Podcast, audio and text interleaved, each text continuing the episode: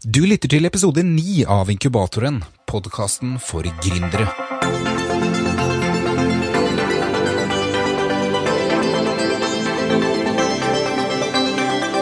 Hei igjen, og velkommen tilbake til Inkubatoren. Eh, Noen av dere har kanskje lagt merke til det, ikke dere som er nye lyttere, så klart, men eh, nå har vi fått nytt design til podkasten, altså albumcoveret til podkasten er nytt. Eh, Det er ikke helt ferdig ennå, det som er gitt ut. Det er litt en test, men jeg, ja, jeg bare fikk lyst til å legge ut, for moro skyld. Så har du noen tilbakemeldinger på, på den, så kjør på. Det tar jeg gjerne imot. I dagens episode så har vi med oss eh, en gjest som eh, starta platestudio med kompisen når de bare var 19 år og studenter. Eh, innom studioet deres så har de hatt mange kjente artister, bl.a. Kave, Vincent fra Nico Vince, Marit Larsen, Razika, Comet Kid, Fay, Fay, sorry, Fay Vildehagen eh, og Anna of the North. Eh, De har også drevet med videoproduksjon, altså de har hatt sånn live sessions og, og lagd festivalfilm for noen av de største, største festivalene i Norge. Fra At The Loft Records har vi med oss Øystein Kind. Øystein, velkommen til eh, inkubatoren. Tusen takk. Morsomt å være her. Hvis noen spør deg hva du driver med, hva er det du eh, sier til de da? Til daglig så jobber jeg i Sony Music, og eh, i de siste fem åra så har jeg og Jonas Skjølstad drevet et studio på Youngstorget som heter At Records. Som jeg var- da var daglig leder for, og markedsføring og hele pakka. Økonomi, den morsomme biten. Og til tillegg til det så har vi jo starta en konsertoversikt for Oslo som heter Sup Oslo. Så hvis, hvis folk spør meg, så sier jeg at jeg jobber i Sony, og jeg driver et studio på Si. Ja, kult. Men hvordan, hvordan har du tid til uh, alt det? Er det fulltidsjobb i Sony, eller? Fulltidsjobb i Sony. Det er en 100 %-stilling som jeg har hatt i sammenlagt tre år. Så hadde, vi en liten, hadde jeg en liten pause for å ferdigstille en del ting på da studio. Så kom jeg tilbake nå i september, var det vel. September 2015. Og det er, det er så bra folk, så jeg er sjukt glad for å være tilbake der, altså. Og jeg er veldig glad for at de spurte meg om å komme tilbake også. Det, det var helt fantastisk. Hva er det du gjør der, da? På Sony så er Jeg er så dårlig med titler, for jeg merker at jeg ikke bryr meg om det. Men jeg er vel Digital Promotion Manager. Nei, det var det gamle. Jeg er eh, content creator. Det vil si at da jeg lager innhold, video, uh, banner og audio ads og litt sånn type forskjellig, da, til da de utgivelsene vi har som skal ut på Spotify, iTunes lignende sånn, så er det marketing rundt det, og da er det video og alt sånt der, og lager det innholdet for å markedsføre artistene videre, da. Så det er mye innholds, innholdsskaping, typ da, som sagt, video og alt sånn. Mm. Veldig surrete svar, da, men eh, jeg, jeg tror jeg går for det svaret uansett. Ja, altså, du har rett og slett tatt med deg, tatt med deg jobben ut på fritida og, og starta litt med det for deg selv? ja, det har vel egentlig blitt litt feil å si jobben ut på fritida, for liksom det har gått så Jeg, jeg veit ikke hvor fritida og jobben bytta plass eller starta, for at eh, videoproduksjon var noe, ikke noe jeg er ikke utdanna i det hele tatt til å gjøre det, og nå Jeg har jo lagd festivalfilm til de største festivalene i Norge. Slottsfjell har jeg vært videoprodusent i tre år på rad nå, da vi har hatt et crew under meg. Et veldig bra videocrew som jeg bruker til det aller meste. Og øh, Bylarm har vi levert to år på rad, eller tre år på rad, samtidig som vi har også levert masse videoproduksjoner som er live sessions til dem. Og alt er egentlig fordi at jeg var så lei av å ikke få materialet mitt. Jeg var så lei av å ikke få film fra de menneskene jeg hadde ansatt til å gjøre det, så jeg bare, ok, fuck, jeg begynner å klippe selv, jeg begynner å filme selv. Og så plutselig fant jeg en skikkelig kjærlighet for det. Så rett og slett folk som ikke gjorde jobben sin, og så startet du å gjøre deres arbeid, eller? Ja, det var vel kanskje ikke det at de ikke gjorde jobben sin, for at, uh, det var bare at det gikk treigere enn det jeg ville ha det. Ja, sånn. Mm. Så jeg hadde fått det etter hvert, men det var såpass mye fram og tilbake. Nei, det var feil, fiks på det, kan du gjøre det? Så til slutt så sa jeg bare at uh, jeg tar deg selv, jeg lærer meg å klippe. Og så klippa jeg, og syntes det så veldig bra ut, viste de andre, og det var enige at det så bra ut, at det er noe vi heller kan gjøre selv, og spare tid. Og da begynte vi egentlig bare å gjøre det selv. Den videoproduksjonsdelen er jo sånn, det er jo ikke helt logisk at et studio skal drive med det, så det er blitt en sånn Studio starta som et rent studio, og det var eh, Og det var sånn i 2010 eller 2011 så starta vi som et rent studio og et plateselskap som skulle gi ut musikk litt på sida. Og da etter hvert så fant vi ut at plateselskapsbiten, den dropper vi, men vi har lyst til å gjøre mer for artistene. Så de artistene vi hadde innom, så vi syntes at dette er bra artister, hva kan vi gjøre for å liksom fremme dem ekstra? Og da var det rundt den tiden at Lydverket hadde blitt lagt ned. Og vi mente da at okay, nå fins det ikke noe plattform, en bra videoplattform. Jo, P3 Responderer har vært alle disse årene, men de hadde også da fått et sånn opphold i da at Lydverket forsvant. Og da tenkte vi sånn ok, vi må gjøre noe med det her. Dette er ingen vinning for oss, men vi bare må gjøre noe med det her, for det er så mange bra artister her som vi vil vise. Så vi begynte å lage live sessions i studio, da, med enkelte artister som vi hadde enten hadde spilt inn med, eller som vi bare inviterte opp og sa dere er dritfete, kan dere bare komme opp hit og gjøre en session? Og de fleste var jo sånn ja, hvor mye koster det? Og sånn, ja, det er, det er gratis, vi vil bare gjøre det for dere. Vi vil gjøre det med dere. Og det var bare sånn kjærlighetsforhold til musikk, at vi bare sånn ok, vi vil gjøre det med dere. Og da starta vi med det. Og de første produksjonene er jo helt ræv. Det er helt udugelig, og ikke kamerateknikk i det hele tatt, og kameraene er ikke bra. Vi har fremdeles det ene kameraet her, og Jonas som er tekniker, mener at nei, det kameraet er bra. sånn, nei, Jonas, det kameraet er ikke bra. jeg vet, det er ikke bra. Så da starta vi med det, og da hadde vi i starten jeg er litt usikker, Vi hadde liksom Emilie Nicolas før det liksom eksploderte. Husker fremdeles han gamle redaktøren i Spirit sa liksom hun her kommer til å eksplodere. Og vi hørte musikken, og det var sånn, det var så fett. Det er noen av de låtene som er plata nå, som bare De var ferdig da. Ja. Og det var da før hun det, før det eksploderte, da, og da Jeg spilte en låt som alt, så jeg tror ikke den låta eksisterer lenger engang, jeg. Den er, så, den er så gammel, og en annen besetning av den låta bare har forsvunnet. Så ble det, ble det, mer og mer artister som ble interessert i å gjøre det, så vi fikk forespørsler, og vi sendte ut mer, og vi bare begynte å spille inn flere og flere, og så plutselig begynte liksom Bylarm å se det her, så Bylarm bestilte type at vi skulle lage eksklusive sessions til de, så vi gjorde det to år på rad. Og da lagde vi en sjukt stressperiode kanskje Hvor mange var det? Kanskje seks videoer? Som vi da leverte Nei, det var kanskje ikke så mye. Fem-seks videoer. Som vi leverte Bylarm, samtidig som vi lagde festivalfilm for dem. Så den, de to ukene var ganske stressende. mye å gjøre. Ja, veldig mye å gjøre. Men det var utrolig gøy. Og det, det forholdet til Bylarm var helt sjukt morsomt. Og bare liksom, vi var liksom Bylarm sitt videocrew, og de som liksom representerte Bylarm via film, da. Det er det jeg ikke har tenkt over i det hele tatt, men Eller hvordan det blir i år, for nå har det forandra en del Forandra en del på de menneskene som jobber i Bylarm, og det blir jo litt annerledes. Så jeg veit ikke. Vi har jo alltid gjort video for dem, og det tror vi kommer til å gjøre det i år også, men det blir spennende å se. Mm. Hvis vi går litt, hvis vi går litt tilbake, da, eh, til ja. hvor det starta, rett og slett. Um, deg, eller du, ja. hva hva var de første minnene du kan huske hvor, hvor, musikk virkelig tok tak i deg? Jeg var tre år, og jeg sa nei. Uh, nei, jeg har ikke noe Saab-story eller noe sånt, men jeg tror at det var på ungdomsskolen. Så var vi liksom den Vi var litt den outcast-gjengen, og vi var veldig musikkinteresserte. Det var av kompisene mine som var mye mer musikkinteressert enn meg. Som jeg liksom da hadde veldig stor sånn tillit til. da liksom Musikksmaken deres var den var den beste, og det var veldig fett å liksom høre ny musikk som de kom og hadde funnet og sånn. da Så i retrospekt så var det sånn Den musikken her var oppdaga for lenge siden, men for oss så var det sånn wow, dette er helt nytt univers. Og da ble vi veldig sånn Jeg begynte å spille gitar før alle andre begynte å røre instrumenter i den gjengen, men det var ingen som visste om det, typ, da jeg bare begynte å spille gitar, og så plutselig så fikk de vite det, og da var det sånn, ja, skal vi starte et band? Og da ble de veldig overraska over hvor flink jeg var, da. For de trodde at vi skulle starte på scratch allmann. Da starta vi egentlig greit bare et band som het Syk panikk, og det var da et uh, Det var et punk crunch-band. Da er liksom guttegjengen da som liksom bare samla oss, og så måtte vi dra til Grorud for å øve. Det, sånn, det var litt sånn ulovlig, for at uh, vi hadde ikke noe øvingslokale på Mortensrud. Vi hadde ikke noe øvingslokale i den bydelen i det hele tatt, liksom det området. Så vi måtte dra helt til Grorud hver gang for å øve. Og det var litt sånn hysj-hysj hvis noen spurte oss hva vi Vi var fra Grorud. Så det var sånn bakgrunnshistorie hvor vi var. Noen var fra Rødtvet og litt sånn forskjellig. Men da så spilte vi det bandet, og det var kjempemorsomt. Det er den beste tiden jeg har hatt i mitt liv. Vi dro jo rundt omkring i Norge og spilte konsert, og vært i Trondheim og Bergen og 15 til 18 år. Det er kult, da. Mm. Det var veldig morsomt. På et eller annet tidspunkt så var vi headliner for Blood Command i Bergen, fordi de mente at ja, at Oslo-band trekker mer mennesker. Og da spilte Blood Command først, som er et jævlig fett band fra Bergen, som har nå fått ny vokalist, så jeg gleder meg til ny musikk. Og eh, de spilte, masse folk spilte vi. La oss si det var en tredjedel, for å være optimistisk og smøre på litt.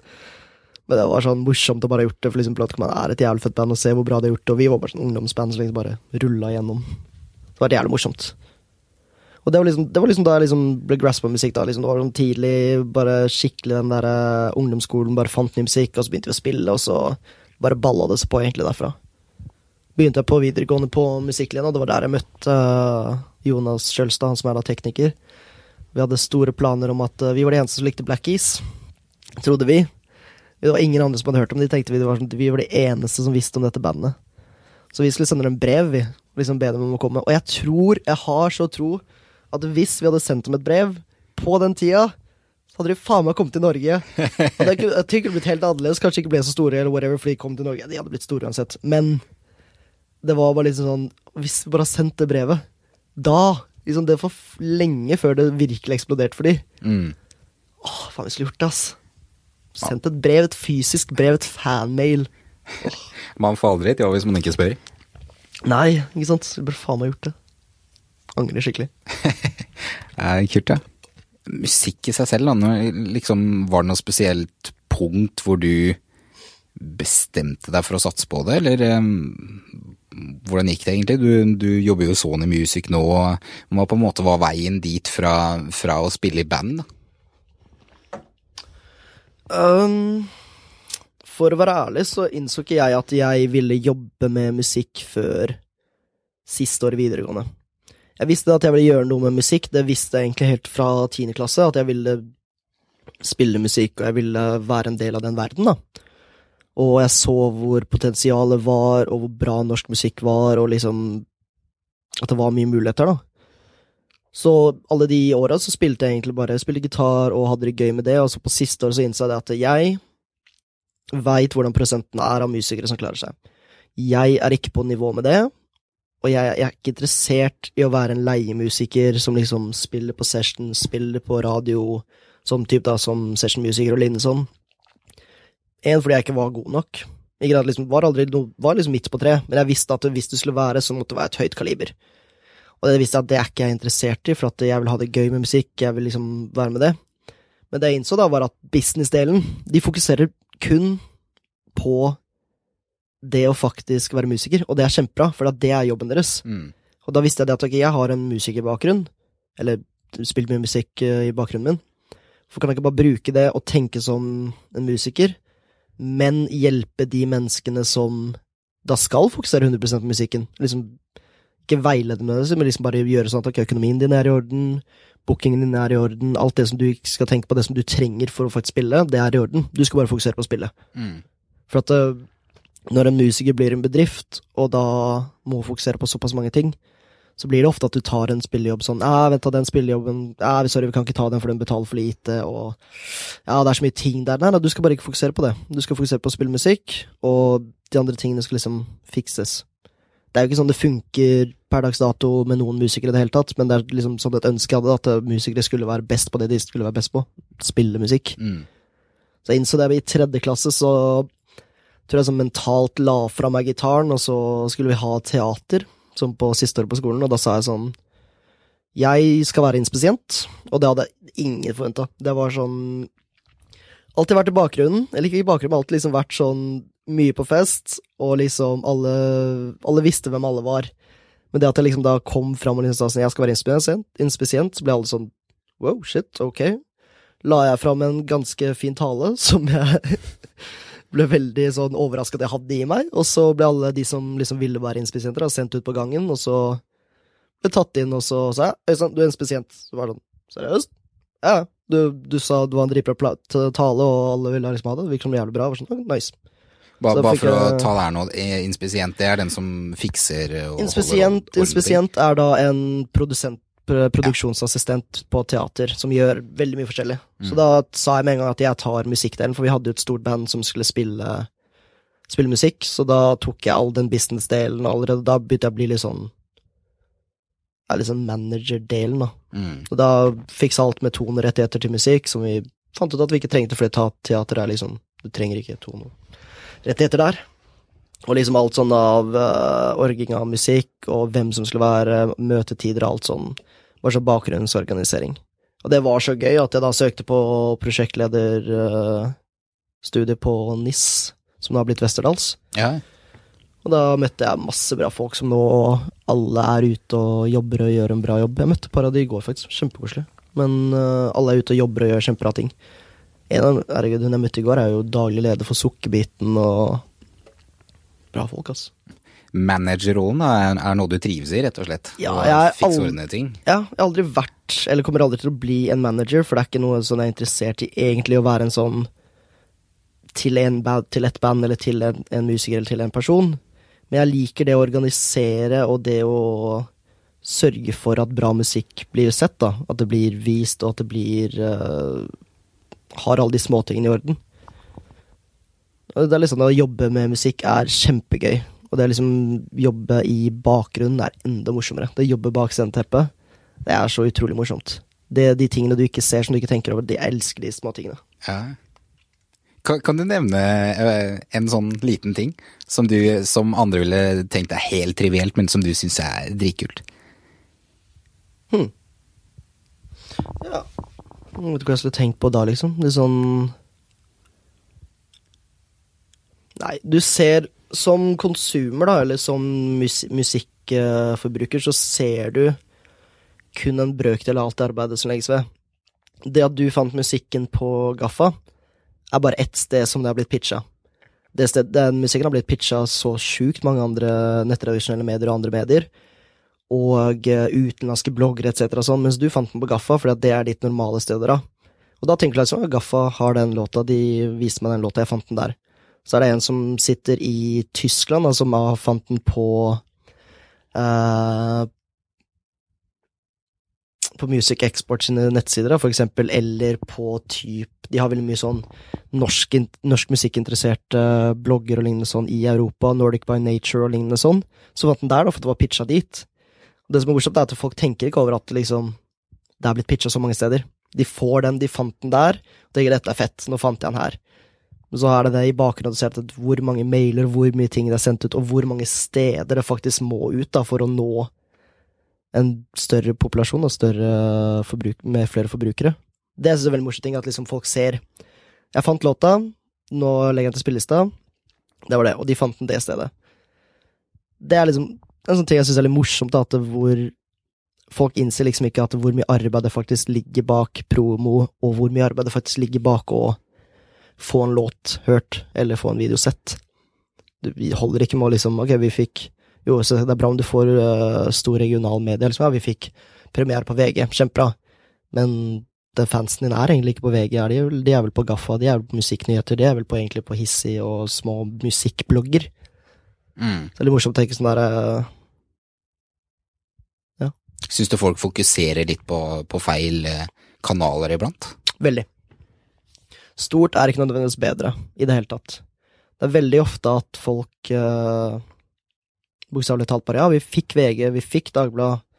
Jo, det er fett at liksom større populasjon får vite om det, men det mediet som funker best, kanskje, da, er mindre musikkblogger, mindre musikkanaler eller sånt. Det, det er bedre med mange små blogger som treffer riktig, riktig uh, målgruppe, riktig segment, istedenfor liksom VG, som tar liksom det er, som, det er som å skyte med hagle. Det er mye bedre å liksom skyte mange forskjellige steder med sniper og liksom treffe akkurat de du skal, enn bare skyte med hagle og liksom håpe at ja, det treffer noen. Så det er mye bedre å liksom tenke ditt segment og tenke smått, for at det er det bra, og har du bra musikk og treffer riktig, så kommer det til å bare rulle videre. Mm. Så størst er ikke nødvendigvis best, altså. Ok, du, du jobber jo nå i Sony, men hva, hva på en måte var det som Eller hva var diskusjonen eh, inni deg da, når du tenkte at hei, nå skal jeg starte med det her, med et innspillingsstudio, liksom? Det, det er jo et stort steg å ta det ved siden av, med husleie og alt mulig sånt nå. Hva fikk deg til å gjøre det? Vi tenkte ikke det i det hele tatt. vi, både jeg og Jonas, da i tiende Nei, ikke tiende klasse, sorry, tredje klasse videregående, Ja, for det var deg og kompisen din, Jonas? som- Ja, jeg og Jonas som da Jonas som er eh, tekniker på studio og 50 av selve bruket. Eller, Vi har jo et par andre som også er med og jobber, men det er vi hovedsakelig som er de menneskene som er her uansett og jobber. Vi ville bare Han ville starte studio, jeg ville starte management, eller eh, plateselskap, og da var det, da var det sånn fuck it, vi bare gjør det. Så i starten så arrangerte vi Vi visste at vi trengte penger for å gjøre det her. Vi ville ha ha en konsertserie, vi ville starte studio, og vi ville ha et plateselskap. Så vi starta en konsertserie da, som var Oslo Underground, og så egentlig bare etter Loft Presents. For vi visste allerede navnet hadde vi naila for lenge siden. Det var liksom lagt for lenge siden og vi visste at det skulle være det. Og da startet vi et par konserter, og tjente vi ganske sånn greit på de konsertene. At vi liksom greit, nå har vi en liten oppstartssum. Det var, det var da altså videoproduksjon av Nei, dette var, dette var live Dette var bare konsertaftener. At vi da tok oh, ja. eh, artister som vi syntes var fete, og sa ok, kom og spill på det her. Ja, kult. Og da, i retrospekt, så burde vi ha fordelt, liksom fordelt eh, vinningene litt bedre, egentlig. Men vi var såpass ferske at vi tenkte jo ikke på honorar så mye sånn. Vi var helt ferske i musikkbransjen. Ja, altså til, mer til artistene. Mer til artistene, så vi Mm. satt jo igjen med en del penger da. Og sånn i retrospekt så er ikke det helt kosher at vi satt igjen med såpass mye. Men det ga oss da en mulighet til å Til å faktisk bygge et studio. Og da var jeg og Jonas Vi var overalt i Oslo på leting etter lokaler. Og vi var på, vi på Lørenskog, og vi var liksom på Ryen, og vi var, Nei, Lørenskog var det ikke, men på Jo, det var vi. Litt sånn overalt rundt, da. Liksom bare for å finne et billig, bra lokal der vi kunne bygge vårt eget. da Vi fant så mye dritt, og vi fant så mye bra, men det var så sjukt dyrt. Og da hadde vi vært oppe på, på Youngstorget, da. På toppen av eh, det som nå er Kulturhuset, og det bygget der som nå skal rives i mai. Ja. Så var det da en som vi hadde gått på skolen med, som hadde tatt over lokalet. Han skulle starte studio. Han er nå en produsent som jobber veldig bra. Men han hadde hatt det lokalet i tre måneder. Han sa det at hvis dere ikke finner noe sted, så kan vi gjøre noe sammen. liksom. Så vi gjorde sånn, det er dritfett, kult å vite, men vi vil gjerne finne vårt eget sted. Par uker seinere så får jeg telefon fra han, og han sier da at ok, jeg må ut av det lokalet, det koster for mye, og jeg får ikke gjort det jeg skal. Han spurte om vi ville ta over.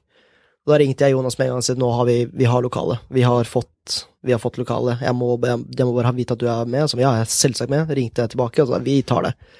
Uten, uten nøling gikk vi opp hit, så på lokalet, og bare sånn vi, Det her er perfekt. Det er helt perfekt. Så da begynte vi da Vi gikk og tok over kontrakten og begynte å bygge. Så på de tre månedene Han hadde hatt lokale i tre måneder, og innsatte ikke fått gjort noe. Og så når vi hadde hatt lokale i tre måneder, så hadde vi da et ferdigbygd studio. Og da med de økonomiske vinningene vi hadde hatt fra konserter, da, så hadde vi liksom penger til å kjøpe materiale, bygning og alt sånn. Og da, med mye hjelp fra venner og lignende sånn, så lagde vi da Bygde vi da studio. Det er ikke så mye som er lagd i byggingene, egentlig. Det er veldig mye lydisolering og veldig mye sånn paddinger av vegger og sånn, men hovedsakelig så er det én vegg som deler opp kontrollrommet og innspillingsrommet, og lydisolert gulv, så at det ikke skal lekke for mye lyd ned, og at rommet blir mer ja, kompakta og tar opp bedre. Mm. Det har kosta litt, da, men vi har gjort det veldig budsjett og forhold til hvor lite penger vi har brukt kontra hvor mye penger store studier bruker, så har vi ikke brukt noe penger i det hele tatt. Da har vi brukt budsjettet for en stor innspilling på byggestudio. Det er kult her, da. Det er koselig og fint, og studio ser jo proft ut. elsker, elsker lokalet, og det er liksom vi Det er jo For å være ærlig, så er det liksom Det er en av de største studiene i Oslo. Ikke sånn i navn eller noe sånt, men sånn i arealet. Du har jo Rainbow, du har Propeller og lignende, som er store studioer. Men i forhold til liksom hvor mye plass vi har, så er vi en av de største studiene i vår price range da, i Oslo. Mm. Men eh, det er utrolig synd da, at, eh, at bygget her skal rives. Hva, hva gjør dere da etter mai? Etter mai så Ja, dette bygget skal jo rives da Vi alltid visste det her. Når vi gikk inn i bygget, så fikk vi høre neste år, og så var det neste år, så var det neste år. Ja. For at det, det har vært en sånn kamp mellom Ton Eiendom og Obos og uh, regjeringa, tror jeg. Så det, dette bygget har jo vært freda, men det har vært så bra plassering at Ton og Obos ville bygge noe annet her. Men siden det har vært freda, så har det fram og tilbake, fram og tilbake. Og da i 2014 så ble det endelig sagt at slutten av 2015 så skal den ned. Ja, bare for de som, eh, for de som hører på nå, så eh, altså det Kulturhuset som ligger eh, tett i tett med Folketeatret, eller det bygget der Mm. sånn, eh, sånn lite lavt, lavt bygg som det er nå bestemt skal gjøre, som til hotell. Ja, vi vet, nå veit vi faktisk ikke om det blir hotell eller Å, nei. ikke. For at vi har sett litt, vi har fått, plutselig så fant vi bygget på Finn som eiendom. Og da var vi sånn, oi shit, de har lagt ut på Finn, de har vist prospekt og alt sånt der. Ja, ja. Og da ser det ut som det blir kontorlokaler. Ja, ok. Ja, for Men- snakka vel om at, eh, eller Tongruppen snakka noe om at det ble for lavt? Ja, de fikk ikke lov til å bygge høyt nok. De ville egentlig bygge åtte etasjer, men som Ja. du ser på prospektet, så er det bare seks etasjer. Og det er da tydeligvis ikke gunstig for et hotell. Så det ser ut som det blir kontorlokaler, men vi herregud, vi har visst at det bygget skal rives hele tiden. Og vi har alltid hatt sånn at uh, vi skal ikke investere så mye at det liksom At vi står der, og så, får liksom, så sitter vi med skjegg i postkassa og blir konkurs. Så vi har bygd alt veldig med måte, men vi har investert veldig mye utstyr og lignende sånn. Studio er jo et tipp topp uh, innspillingsstudio, men vi har vært veldig sånn investert mer i utstyr som vi kan ta med oss videre, Mm. enn å investere i ting som er permanente, som er, sitter fast i veggen. da. Ja. Så som sagt, vi har alltid visst at bygget skal rives. Det har bare alltid vært sånn der at vi utsatt, utsatt, utsatt. Og nå da i mai, så da, da skal endelig Ikke endelig, men da skal bygget Da skal bygget begynne å rive. Mm. Det er utrolig kjipt, for at det er utrolig mange jobber tilknyttet til bygget her. Både Kulturhuset, som er bokstavelig talt en av Norges beste barer, vil jeg si. Både det at det er det størst, det best omsettende stedet Er det det? Ja, ja, i hele Norge så er det det Ja, stedet som har omsatt mest på et år. Ok. Så det er liksom, du river ikke bare liksom mange kontorlandskaper og mange jobber, men du fjerner også en av de største møteplassene og en av de beste liksom institusjonene i Oslo, som er Kulturhuset, vil jeg virkelig si. Og det er veldig kjipt. Men vi, det var som en gang vi fikk nyheten, så var alle litt sånn der Du, det, det er ikke greit, men vi veit at vi ikke kan slåss mot det her. Vi kunne ha lenka oss rundt bygget og hele pakka, men det hadde ikke, de har hatt så, så store diskusjoner så lenge at alle var sånn Det her veit vi kommer til å skje. Og der har jo Kulturhuset også vært veldig smarte. De har investert mye, men de har sett hvor bra vinning de har fått tilbake. Det har vært sånn, du, det her er verdt det. Uansett vi er her på en kort periode, det er verdt det. Så det er litt sånn samme greia som vi har jobba med også, da. Vi har sett at vinningen har vært det, selv om det til slutt skal rives. Men hva gjør dere etter det? Så blir det å se etter et nytt lokale for studio, eller? Ja, Jonas har jo drevet dette studio i da snart, når det rives da i mai, så har vi da drevet dette studio i fem år. Vi starta som 19 år, og vi, når vi da studio rives, så er vi da 25. Så nesten seks år, da. Men Så vi er egentlig ferdig.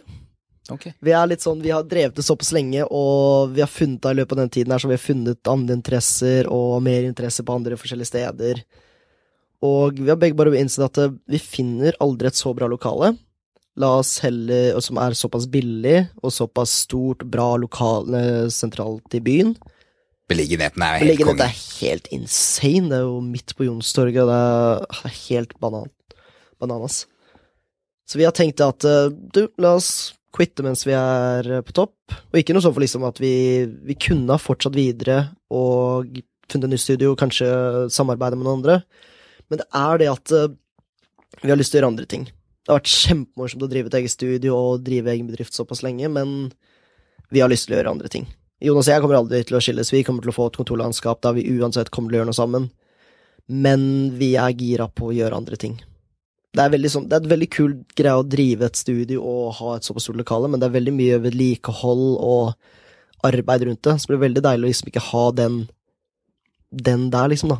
I tillegg til fulltidsjobb. I tillegg til fulltidsjobb og lignende. Og Jonas er jo da gitarteknikk Ikke gitarteknikk, men gitar Uh, Han driver et gitarverksted også her oppe på loftet. Ah, kult. Så han er jo gira på å fordype seg mer i det. Kanskje studere litt mer, reise litt. Og det er liksom hvis du har den, du har den bedriften, liksom det bygget som du må opprettholde, leia hver, hver måned, så, så er det sånn du blir litt forhindra fra å gjøre ting, da.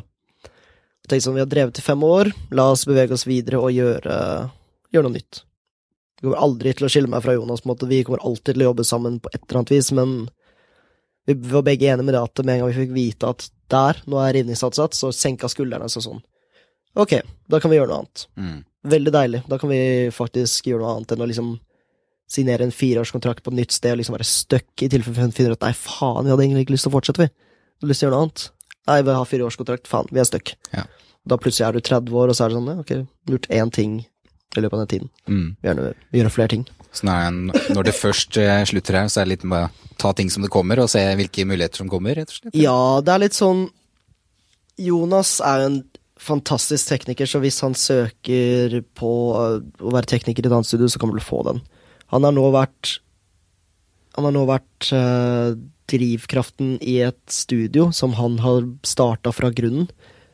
Og basically vært eneste tekniker som har miksa, spilt inn, gjort alt solo hele veien. Har, vi har hatt med andre teknikere fra tid til annen, men som regel han som har vært liksom ryggmargen av studio. Så det at han, han har lært så utrolig mye og blitt en så utrolig flink tekniker Hvis han da kan komme til et annet studio som allerede er etablert, da, ikke nødvendigvis måtte bygge alt fra bunnen der igjen, så kommer han til å gjøre en fantastisk jobb. Så han kommer til å, uansett hva han gjør, så kommer han til å gjøre det jævlig bra. For min del så er det jo det at jeg har, har fast jobb i Sony. Og det er jo ikke noe garanti for at jeg er der for alltid heller, men det er en jobb som jeg virkelig elsker, og et sted jeg virkelig har lyst til å gjøre mitt beste, da. Og jeg veit at uansett hva jeg kommer til å gjøre, så kommer jeg til å jobbe i musikkbransjen. Uansett om det er booking, eller om det er plateselskap, eller om det er liksom eksport av musikk, så har jeg lyst til å jobbe i musikkbransjen. Så da vi Vi har ikke peiling hva som skjer etter det rives, men vi har tro på at vi kommer til å klare oss. Du snakka om at dere, dere holdt disse konsertene for å, for å få inn litt cash til å bygge studio og sånt. Riktig. Um, hvor var dere holdt de konsertene? Var det lokal dere leide, eller var det altså tomme lokaler dere leide, eller var det på kafeer og sånt noe, eller? Vi gjorde, tror vi gjorde tre serier med konserter for å altså bare at Vi tenkte egentlig aldri på at vi skulle Vi visste liksom i bakhodet at vi skulle tjene penger til å bygge studio, men vi tenkte bare vi vil bare arrangere en konsert. Mm. Vi bare arrangere konsertserie med artister vi liker.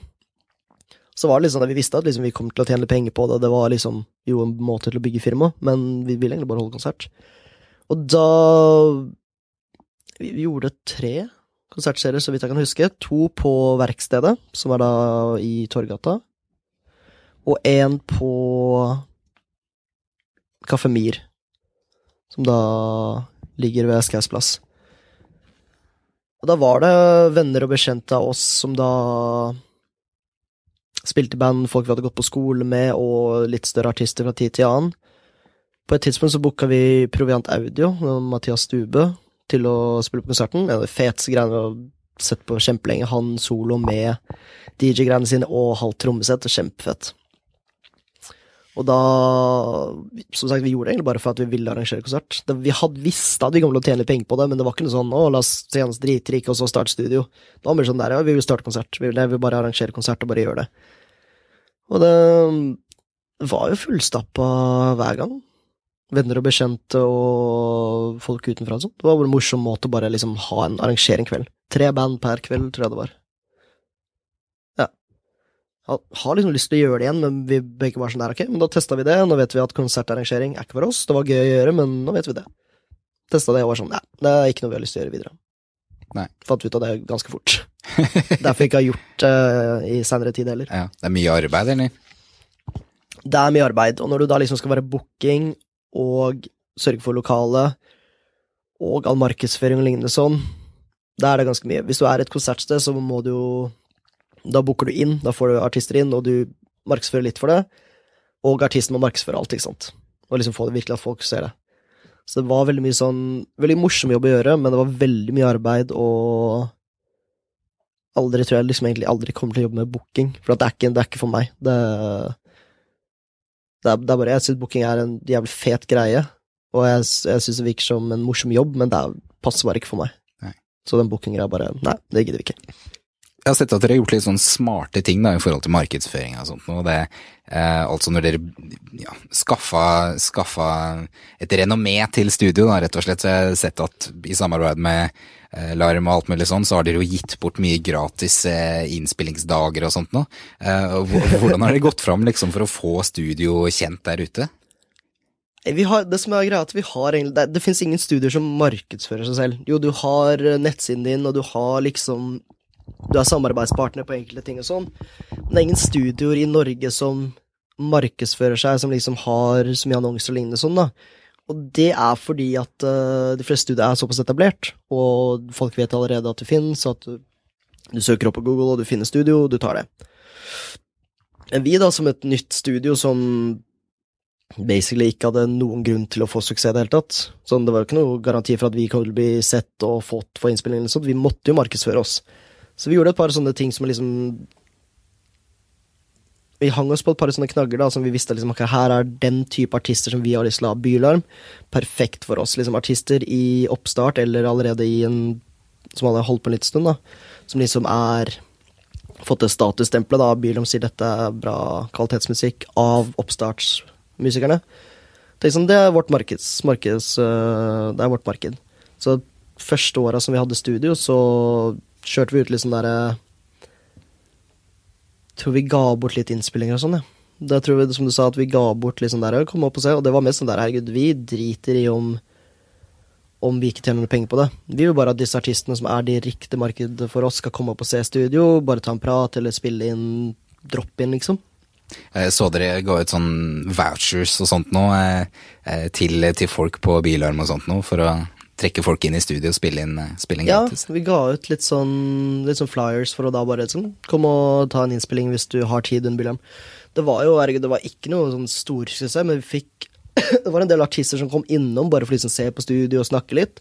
Så vi fikk en del bookinger fra det, og vi fikk jo da synlighet. Og da i seinere år så ble vi litt mindre sånn I seinere tid så merker vi det at uh, vi begynte å booke ut, da. Istedenfor å booke inn, så begynte vi å booke ut at vi tok kontakt med artister.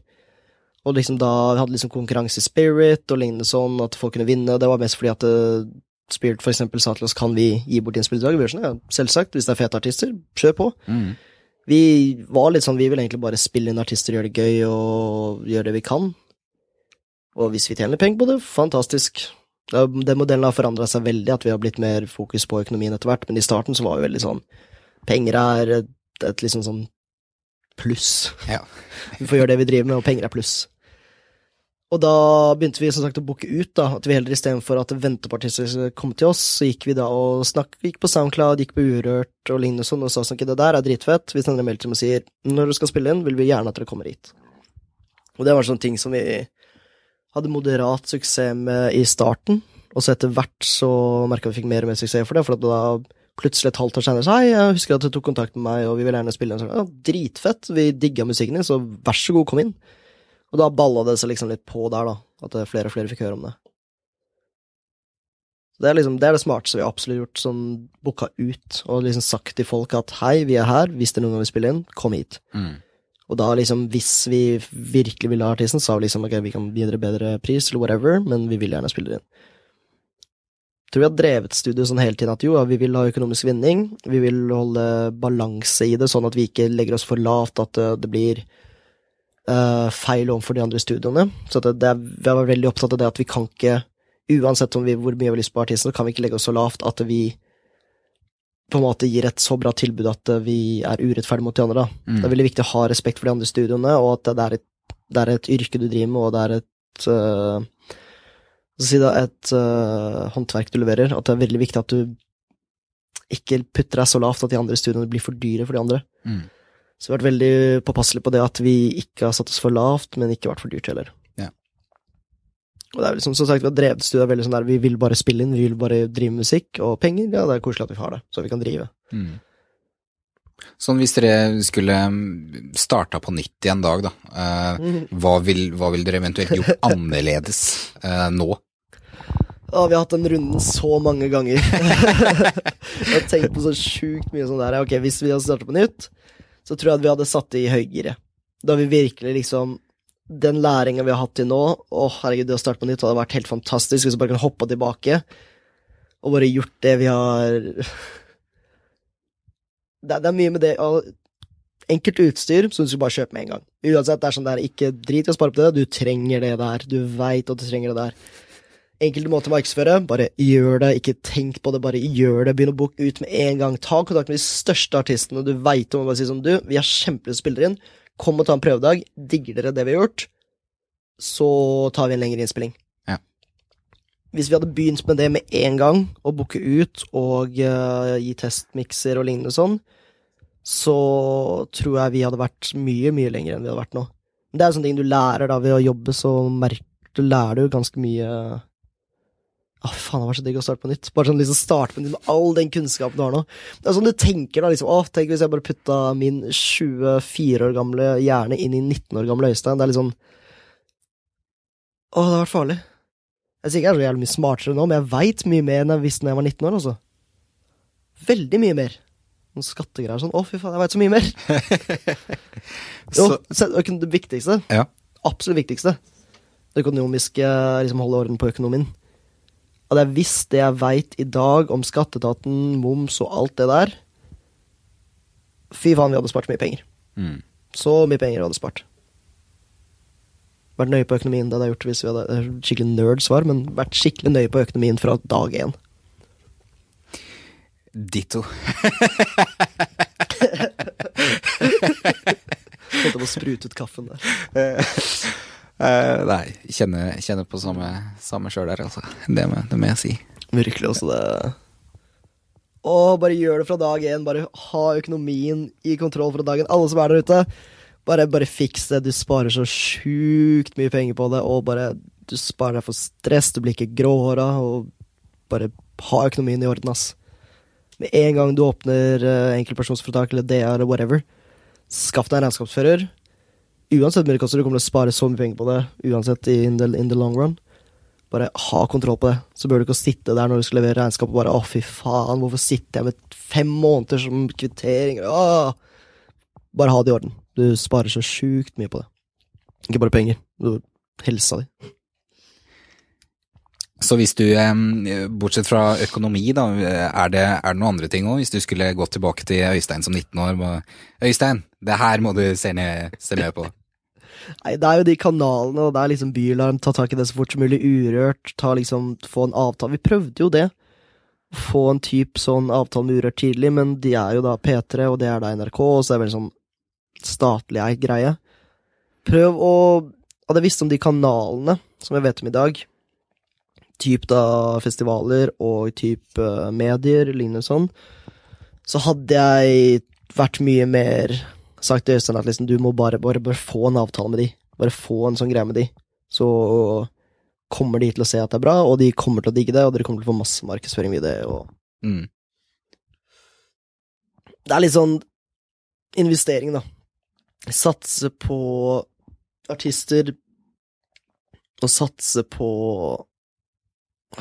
brands og medier som har gjort det veldig bra nå. Så det er artister som jeg har fulgt hele veien, og uh, til festivaler som har gjort det bra, liksom, som bare hadde bare sagt liksom ok, Fay Villagen, vær på henne som bare faen. Fay er jo en av, en av mine beste venner. Men Og vi pitch, jeg husker jeg pitcha det første, første året jeg var i Sony, så pitcha jeg både Comet Kid og Fight dit. Og da var det litt tidlig. Så ser vi da liksom et halvt, nei, halvannet år etterpå, er det vel så er det jo Budkrig på Fay, og Mm. Comet Kid er plutselig signa på Sony. Så det er litt sånn, hvis jeg bare hadde vært enda mer påpasselig på det, en- enda hardere på det, og liksom fulgt opp veldig, bare hatt liksom hånda på det her, kommer til å bli bra. Tror det hadde vært det største, liksom, å holdt på de artistene som jeg visste kom til å bli bra, og bare vært enda mer sånn, satsa enda mer på de. Mm. Det kan ha gått liksom, det kan ha gått alle veier hvis jeg hadde satsa mer på de, men i dag hadde jeg i hvert fall liksom Jeg har gjort mitt, da, for å liksom hjelpe de artistene. Mm. Jeg sikkert, det hadde sikkert ikke gjort noe særlig annerledes eller hvordan det har blitt i dag, bare da hadde jeg liksom bare gitt litt mer støtte, da. Skulle ønske at jeg liksom hadde vært, hatt litt mer trua, hatt litt kjent litt mer på magefølelsen, og bare ok, de her kommer til å bli bra. Mm. Bare gi dem så mye support som du kan. Uansett hvordan du kan gi dem, bare hjelp dette å bli bra. Mm. Det er en sånn lekse til i dag også, liksom sånn hvis jeg finner noe som er bra, bare pøs på. Hvis du finner noe som er bra nå, og du syns det er genuint bra, og du tenker dette er noe som kan være skikkelig som folk kan like, bare kjør på og støtte som bare faen i hvilken som helst måte du kan støtte det. Så det Ja, uansett om det ikke eksploderer og blir dritbra og svært, så herregud, så hjelper du noe, og du support, liksom gir support for noe du syns er fett, da. Var det på en måte noen forventninger du hadde ja, når du var 19, da, som du ser i dag var urealistisk, eller som, eh, som, eh, som eh, Ja, det går mye på det samme, men som du ville gjort annerledes sånn sett? da? Nei, det er litt sånn Jeg har aldri hatt en plan. Sånn, det, høres veldig sånn dumt ut å si, men jeg har aldri hatt en plan for å måle suksess. Aldri tenkt at jeg må komme til ett sted, eller gjøre så og så mye, eller liksom ha gjort det for å ha hatt suksess. Jeg føler ikke at med å ha drevet dette studio, eller å jobbe i Sony, så er jeg suksessfull. Jeg bare gjør det som jeg må gjøre. Jeg gjør det som liksom, ja, dette er det jeg er programmert til å gjøre. Så det er en sånn ting at uh, Jeg har på en måte ikke tenkt Nå mista jeg helt tråden. Hva var spørsmålet? Uh, nei, bare litt mer forventningene i det, Ja. når du Det har liksom ikke vært noen forventninger til at, liksom at eh, når jeg er 25 år, så skal jeg ha gjort det og det. Når jeg er 22 år, så skal jeg ha kommet så langt jeg skal ha jobb der. Mm. Aldri hatt noen sånne forventninger til det jeg Aldri hatt noen forventninger til det jeg skal gjøre. Alltid bare vært sånn du skal jobbe hardt for å få til det du har lyst til å gjøre. Og du skal være fornøyd med det du har lyst til å gjøre, og basically bare gjøre det du har lyst til å gjøre. Så jeg har ikke hatt noen forventninger for hvor jeg skal være om et par år, eller forventninger fra hva musikkbransjen eller hva jobblivet skal gi meg. Jeg har bare liksom gått med det. Ja. Bare jobba hele veien. Sier du nevner eh, suksessfull eh, Når jeg sier suksessfull, da, hvem er det først du, først du tenker på da? Så din nærmeste krets Så liksom for å tenke sånn I nærmeste krets er det veldig mange av de menneskene som studerte. Eller som studerte når vi da drev studio. Vi, jeg og Jonas studerte jo samtidig som vi drev dette studioet i de første åra. Men vi hadde allerede liksom etablert studio, og vi hadde liksom sted å liksom uh, være, og liksom et firma som vi drev, da, som gjorde det bra. Og de menneskene jeg er mest imponert over, er de menneskene som jeg alltid har jobbet med, og som har studert samtidig som vi har jobba, eller noe sånt. Det er eh, de menneskene som nå jobber i management og jobber i booking. For en veldig god venninne av meg som heter Karen, som jobber i Upfront Artist. Kjempebra dame. Helt insanely kul jente. Og hun Det er så morsomt å se, da, for hun drar jo fram og tilbake mellom New York og Mm. sånn forskjellige ting, og bare jobber med fete artister. Det er det jeg liker å se. Mennesker som jeg liksom har studert med, eller liksom som har studert samtidig som meg, eller vi har jobba på forskjellige festivaler, sånn, og se at de gjør det bra. For eksempel Astrid Fuglevåg, som er en venninne som vi Jeg tror jeg kjente henne fra jeg var 15 år, og plutselig nå så er hun social media i Bylarm. Det er bare dritmorsomt å se at mennesker gjør det bra. Som med Fay og Comic Kid også, det er dritfett å se at de spiller på de største konsertene og de største festivalene. Morsomt å møte dem backstage og bare liksom Hallo, hva skjer? Det er, jeg elsker å se at de menneskene som har vært liksom sånn rundt hele tiden, gjør det bra, da. Og at de faktisk får igjen for alt arbeidet de har lagt igjen. Ja. Egentlig det. Hvis du eh, Ok, vi sender deg inn i eh, Vi sender deg inn i en, eh, en, en førsteklasse. Folk som ikke er forma Forma verdiene sine. eller førsteklasses barneskole? Nei, nå snakker vi barneskolen. Oi, herre. De som ikke har blitt forma etter noen verdier eller noe, noe i livet ennå. Hva, hva, hva ville du sagt til de, eller lært de? Jeg ville gitt dem et instrument. Og jeg ville sagt det her, hvis du lærer deg å spille det her, så kommer du få så utrolig mye igjen for det. Uansett om du ikke blir musiker, eller om du gjør noe med musikk i livet, lær deg det instrumentet der. Jeg har jo en niese da, som går i første klasse nå, og eh, virkelig burde bare gi henne et instrument og si du kommer til å sitte igjen med så sjukt mye hvis du bare lærer deg å spille det instrumentet her, og har det gøy med det. Jeg skulle ønske at hvis jeg hadde sagt til meg selv som førsteklassing, så hadde jeg bare sagt sånn, du, bare lær deg det instrumentet her. Lær deg ett instrument. Start med noe fra da, og bare jobb hele veien med det. Bare Du kommer aldri Det er sånn greit, det er sånn Litt sånn uh, halvskip holdning, men litt sånn Jeg syns det er litt sånn optimistisk også. Du kommer aldri til å bli Det fins kun én verdensmester av gangen. Men det er ikke grunn nok til å liksom ikke bli skikkelig god til noe. Det fins kun én verdensmester av gangen. Du kan Herregud, du kan bli best, du kan bli den beste i verden, men det fins kun én verdensmester av gangen.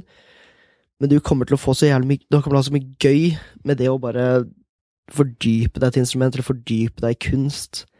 Og sitte med det når du plutselig er da 18 år, så ser du plutselig liksom Holy crap, jeg er dritgod. Ikke du sitter der og liksom klapper deg selv på skulderen, men liksom holy crap, jeg kan gjøre det her, jeg kan gjøre så mye ting, jeg kan lage det, jeg kan spille det. Det var sånn å sitte igjen med det og liksom Ikke bare liksom få tenke på liksom hvis jeg hadde sagt til meg selv Første klasse, Øystein, lær deg å spille piano, du kommer til å dra så mange damer. Men det er en faktor. det er absolutt en faktor. Talent er liksom det å fordype seg og, la, og få, ha talent og lage liksom Og jobbet for å liksom opprettholde talent, det er en veldig god følelse. Mm. Så virkelig sagt som bare ta det instrumentet her, bli best på det. Du bør ikke bli verdensmester, bare, bare gjør det beste du kan ut av det. Bare ha det kjempegøy med det. Det kommer til å ta deg så mange steder. I stedet for å liksom sitte og liksom halvveis surre gjennom livet og se på YouTube-videoer og Ikke gjøre noe. Skaff deg talent! Skaff deg noe som er unikt. Skaff deg liksom Gjør noe som er fett. Bare gjør noe som Ja. Start tidlig. Start faen meg tidlig. Jeg husker det sjøl. Jeg, eh, jeg har studert Sangdomsteater i tre år. eh, Og, og jeg husker jo det når jeg flytta til Oslo, starta på Borderakademiet, så var det sånn satt, satt eh, Spilte gitar hele tida. Eh, Og liksom sitter om natta og spiller, og så med en gang vi fikk internett Forlåt det? Jeg spilte fortsatt, men ikke Ja. i nærheten av like Ikke mye. sant, ikke sant. Det er, noe, det er noe med det holdt på å si i veldig store anførselstegn eller gåstegn, sosiale medier. Ja, men det er så faretruende, for at du veit jo det at okay, hvis okay, Du kan tenke deg at hvordan YouTube og hvordan internett Høres veldig bestemor ut. Hvordan liksom nettet er bygd opp nå, Mm. så fins det ingenting. Bokstavelig talt, det fins ingenting du ikke kan gjøre nå. Og Det er en sånn der greie at jeg hater den regelen som sier sånn du kan gjøre alt. Eller du, du kan gjøre alt, men du kan ikke Hvordan er den? Regelen er liksom der uh, you can do anything, but you can't do everything. Mm. Som du kan gjøre liksom Du kan klare å gjøre alt, men du kan ikke gjøre alt samtidig. Mm. Det er en sånn regel som jeg hater litt, og er litt sånn, det er sånn Du kan jeg det? Liksom se litt sånn stygt på sånn Jo, da kan jeg det. Men mer og mer innsett at jo, jo, du kan lære deg hva som helst, men du klarer ikke å gjøre alt. Du ikke, du er kun et, en person. Så finn deg et sånn fokusområde der du virkelig vil briljere. Men så med tanke på hvordan YouTube og hvordan liksom nettet er bygd opp nå Hvis niesene mine da setter seg ned og vil lære seg Photoshop, så kan de bli de beste grafiske Mm. Bare ved å sitte på YouTube. Jeg har jo lært å klippe via YouTube, eller klippe film via YouTube. Og alt liksom Det, det er så mye, det er så mye liksom, Vi har kommet til en ny sånn der informasjonstid, men vi bruker det ikke. Eller de fleste bruker det ikke, for det er så mange distraksjoner. Men hvis du klarer å ha et sånn snevert Liksom virkelig peile deg inn, og bare sitte og se på tutorials og sitte på how to's og alt sånt der, så du kan lære så sjukt mye raskere nå. Mm. Det sånn, liksom, Før så hadde ikke vi sånn Nå kan jeg søke på how to play på en gitarlåt, liksom. Det kunne ikke jeg når jeg starta å spille gitar. Det begynte kanskje å komme når jeg begynte på videregående, men før den tid så var ikke YouTube så stort, altså. Nei. Jeg hadde en kompis som hadde en Han var en av de første i Norge, liksom, som hadde en video på YouTube, Da var han basically stappa trynet sitt ned i en pizza og liksom spiste det med hele fjeset. Det var kjempemorsomt. Folk på skolen var sånn 'Å, dritfett, den videoen var dritbra'. Han fjerna den for han syntes den ble litt flau. Han kunne faen meg vært en av de tidligste YouTube-videoene, ikke sant? Pizza Face Guy eller noe sånt noe. Det var sånn der, eh, morsomt å tenke på det. Er det som er med YouTube òg, at du, du kan virkelig lære hva som helst. Det er en enorm kan- ressurs, men du har disse kattevideoene og Ja, Pizza sant? Du Guy har bare sånne ting som bare dytter deg bort og blir sånn Nei, nei, nei, ikke det, og Nei, nå skal du se på det her! Det er så mye morsommere enn å sitte og lære, ikke sant? Det er mye distraksjon, veldig mye distraksjon, men du kan lære deg hva som helst nå. Mm. Og det, det, er, det er virkelig noe jeg vil si, hvis du liksom ikke går tilbake til min første klasse, men kan si til noen i første klasse nå, du kan lære deg hva som helst. Uansett hva du vil lære deg, så har du mulighet til å lære deg det. Før så var det jo det at du måtte typ ha en lærer i det, eller du måtte ha foreleser til det, eller du måtte ha liksom noen som lærte deg det. Nå kan du sitte og lære deg alt ved å sitte på nett. Hvis du ikke finner det på YouTube, kan du google det, gå på Reddit og liksom finne en subreddit der hvor du finner noen som allerede har vært på samme problem og løst det. Det fins ikke noe vi ikke kan lære oss. Mm. Og det er virkelig noe jeg har lyst til å snakke litt sånn hardt med niesene mine om. Bare si sånn Hvis dere har lyst til å bli kjempeflink til å synge, eller hvis du har lyst til å bli kjempeflink til å male, se på det her. Adopt, liksom, adopter de teknikkene de gjør. Fake it till you make it, og så gjør det til ditt eget. Maleteknikk, det er ikke noen som har Hva skal jeg si, da? Det er ikke noen som har patent på en maleteknikk. Du tar en maleteknikk og gjør den på din egen måte, og bare tar det videre. Mm. Gå inn på YouTube, lær deg nøyaktig det du lærer deg. Skal jeg sitte og bare binge-watche uh, YouTube-tutorials i dag? Men ehm, sånn eh, før vi avslutter nå har, nå har du jo gitt flere veldig fine råd da, for eh, alt dette med ja, teknikk på YouTube og sånn, men hvis du Ja. skal ha sånn siste råd, ehm, eller budskap som du har lyst til å sende ut der, hva, Ja. hva skulle det vært? Det er veldig fint det der, og det er litt sånn bare gjør det. Og bare hopp i det og finn ut av ting. For sitter du og planlegger og planlegger og planlegger, så sitter du og tenker over ting som aldri kommer til å se. Du lager budsjetter som du aldri kommer til å bruke. Bare hopp inn i det med moderat kunnskap om hva du hopper inn i, og så finner du ut liksom learning by doing. Finne ut de tingene du trenger ved å gjøre det. Så pass på å liksom ikke økonomisk drite deg ut med liksom investere altfor mye penger i ett sted, eller noe sånt, men bare med en gang du starter, så går prosessen så sjukt mye raskere enn når du sitter og planlegger, og typ liksom Ja, se på dem uh, loope, da. Bare hopp i det, bare gjør det, start det, og ting kommer til å gå så sjukt mye raskere. Det er sånn vi starta det her også, vi hadde null liksom grunn for suksess eller for at det hele tatt skulle gå rundt. Og vi bare starta det fordi at vi hadde lyst til å gjøre det. Så det er litt sånn Bare gjør det. Bare hopp i det. Liksom Stjel fra Nike der, men just do it. Mm. Det er litt sånn, det er begrensa hvor mye man kan planlegge, og når man ikke veit hva som skjer, så Herregud, hvis du sitter og planlegger, planlegger, planlegger, så blir det bare at du sitter og liksom tenker over scenarioer som aldri kommer til å skje. Jeg vet ikke hvor mange budsjetter jeg, som jeg har satt opp i mitt liv sånn fiktivt på skolen, da. Som jeg aldri har rørt eller hørt om når vi faktisk har starta firma. Og det er liksom ting som du lærer at dette må du kunne, så er det sånn, det der må du så ikke kunne. Og hvis du plutselig kommer opp, ja, da skal jeg lære meg det. Og det er jo Alt er jo nyanser av hverandre, ikke sant. Så hvis du kan ett budsjett, så kan du sette opp et annet budsjett hvis det plutselig kommer at du trenger å ha et uh, Hva faen heter det? Ja, andre typer budsjetter, da. Som Mike Tyson sa, alle har en strategi til du får et slag i trynet. Pass på at du ikke driter deg ut. Men bare hopp i det og learn by doing. Og faller du på trynet, så lever vi i Norge. Vi skal jævlig mye for at du treffer bunn, altså. Som virkelig skraper bunn der nede. Vi har Hva skal jeg si, et føydalsamfunn som liksom Er det riktig? Nei, det er det ikke. Det er ikke et føydalsamfunn, det er helt. Vi har et samfunn som uh, virkelig støtter opp og vil at folk skal gjøre det bra.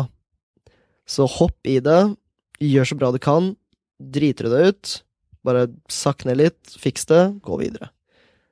Du kommer til å få så mye ut av det, istedenfor å sitte og planlegge i all evighet. Bare hopp i det, gjør det. Start det nå. Nå. Nå. Det er enkelt. Og vanskelig. Øystein, tusen takk for at du ble med i eh, inkubatoren. Du, tusen takk, det var kjempemorsomt. Det var da selveste Mr. King, eller eh, Kind. Takk til Øystein for en eh, hyggelig samtale der borte på studioet deres. Eh, skikkelig kul studio og hipt studio, så synd at det skal rives. Men sånn er det jo dessverre, da. Uansett hva de kommer til å gjøre framover, om de har bestemt seg eller ikke, så eh, kommer det til å være noe bra. De har en ildsjel for musikk og er noen som virkelig har lyst til å få til noe, så, så det blir spennende å følge med uansett. Hvis du eh, har lyst til å sjekke litt sanger og videoer som de har gjort og sånn, så kan du gå på inkubatoren.no 9. Der har jeg lett ut litt forskjellig, eh, men der finner du også linker til ting vi har snakka om. Og hvis du liker podkasten, så eh, abonner gjerne i iTunes og legg igjen en anmeldelse, så kommer vi litt opp i iTunes-listene så flere folk finner oss. Det hadde vært helt konge. Uansett, neste uke Jeg veit ikke om det kommer en episode da, eh, eller om det blir juleferie. Så uansett får jeg si god jul til deg og dine. Jeg har litt planer for eh, noe jeg har lyst til å få til neste uke, men jeg veit ikke helt om eh, det lar seg gjennomføre nå. eh, Og, og om det blir tid til det, rett og slett. Men jeg har lyst til å få til. Men uansett igjen, god jul og godt nyttår, og så høres vi om eh, et par ukers tid. Eller én.